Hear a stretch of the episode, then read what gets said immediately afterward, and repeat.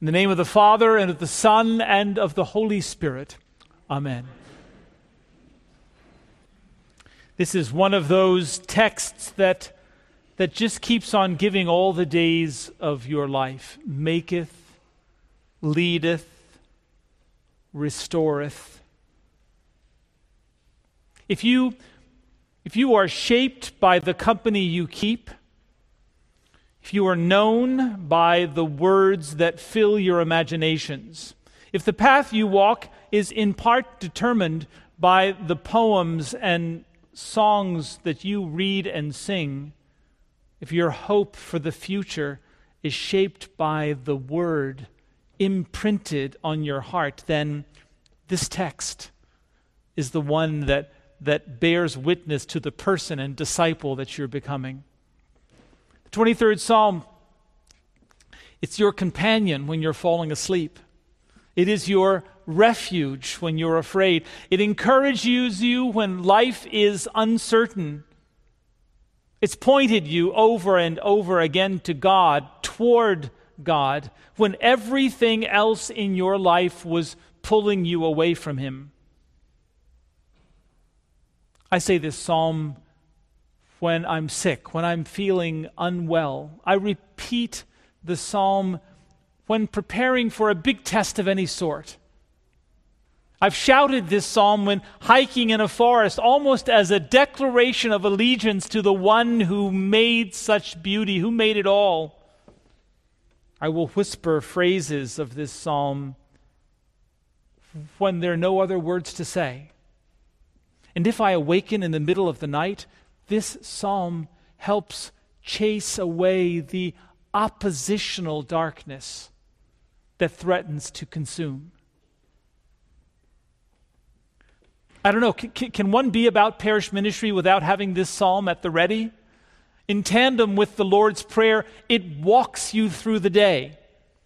At many of your bedsides, in the hospital and at home, the clergy of the cathedral of Christ Church, they have knelt and prayed this psalm with you for decades. For 150 years. Clergy for the last more than 150 years have knelt at your bedsides and prayed this psalm with you. It is the mark of the parousia the second coming of heaven, the New Jerusalem. And when read, prayed, or whispered through the lens of the empty tomb, it provides some very specific guidance about how Christians are to live their lives. Have you noticed how this psalm takes you from the arms of the Savior to the very throne of God?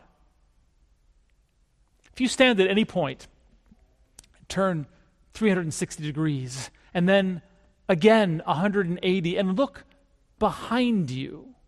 There's a path from which you came, a path that extends into the past, the path that you walk and you look beyond. It extends back to before your memory began to kick in, all the way back to a time before you were born. And there, then, even then, the Lord was your shepherd. You were home.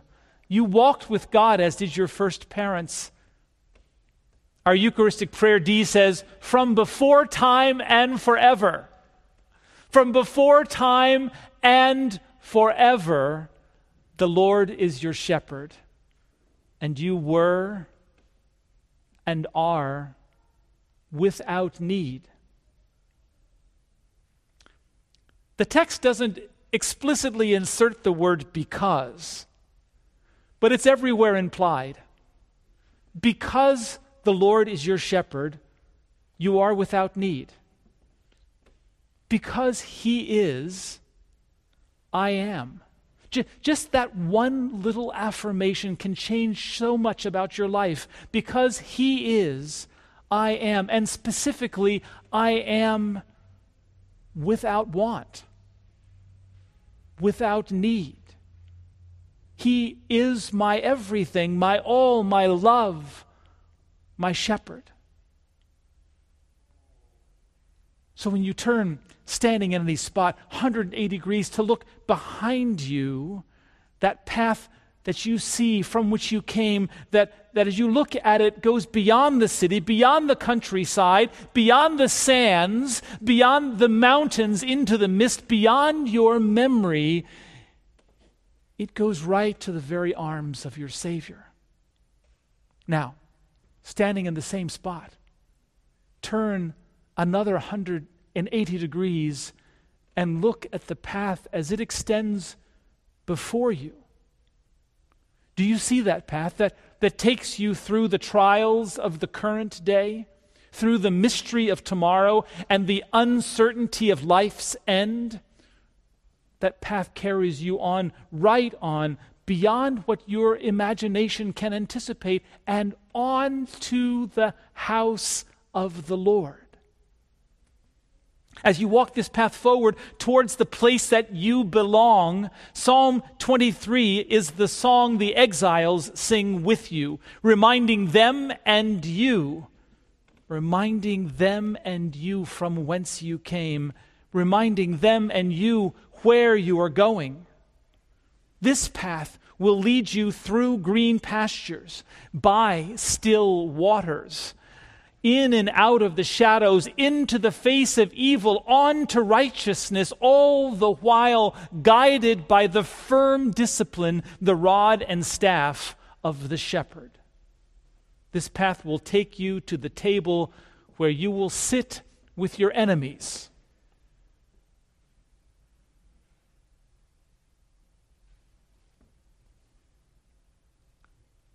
This path will take you to the table where you will sit with your enemies.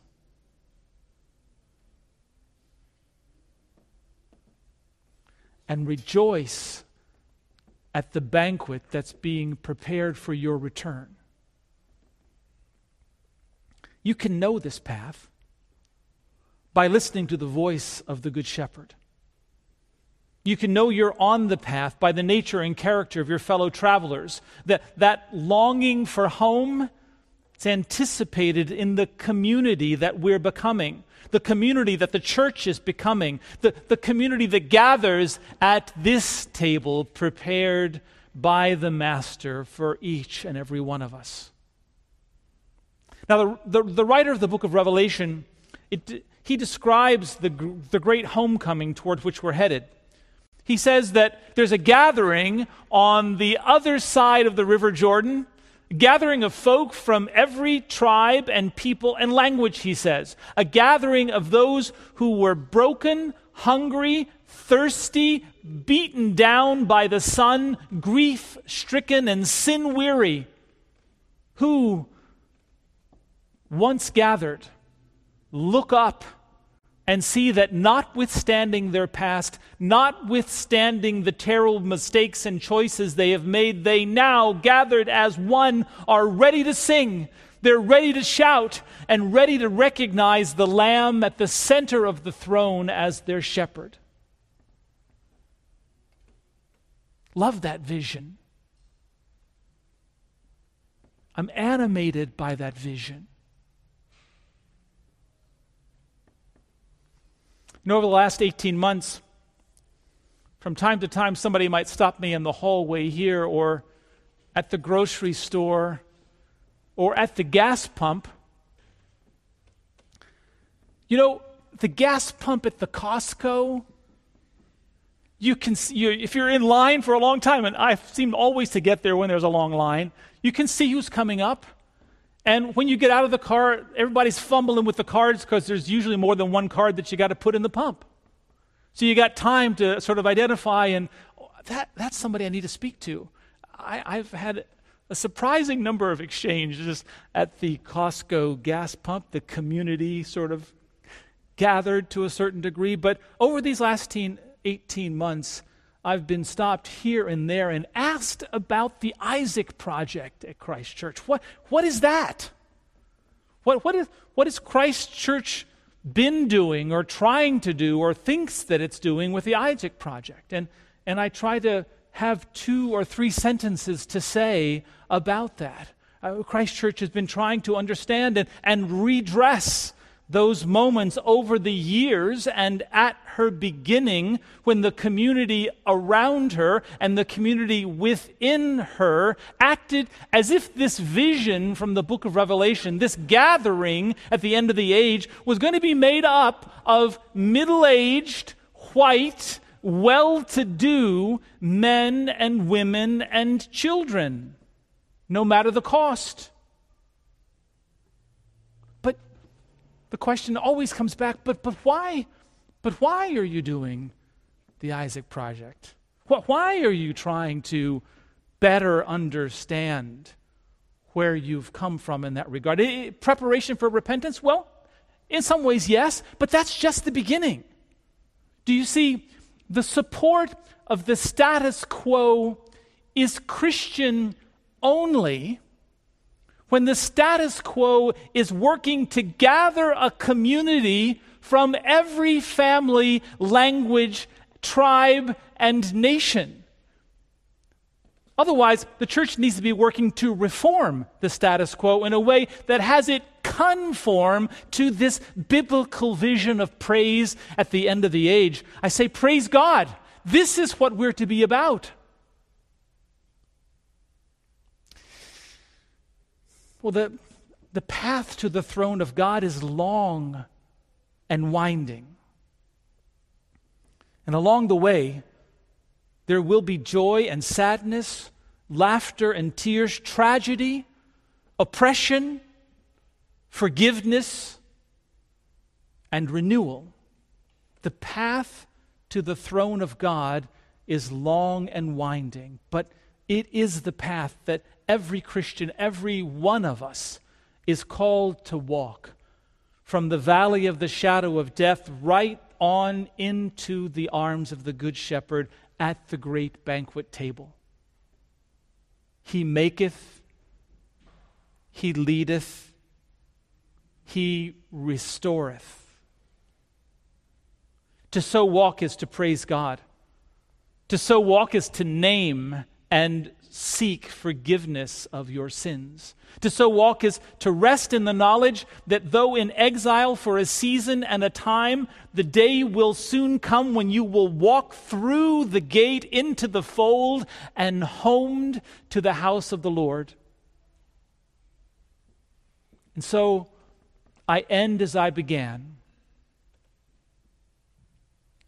If you are shaped by the company you keep, if you are known by the words that fill your imaginations, if the path you walk is in part determined by the poems and songs that you read and sing, if your hope for the future is shaped by the word imprinted on your hearts, then envelop yourself with this song. Envelop yourself with this psalm, Psalm 23, and allow it to bear witness to the person, the disciple, and the church that we are becoming. Amen.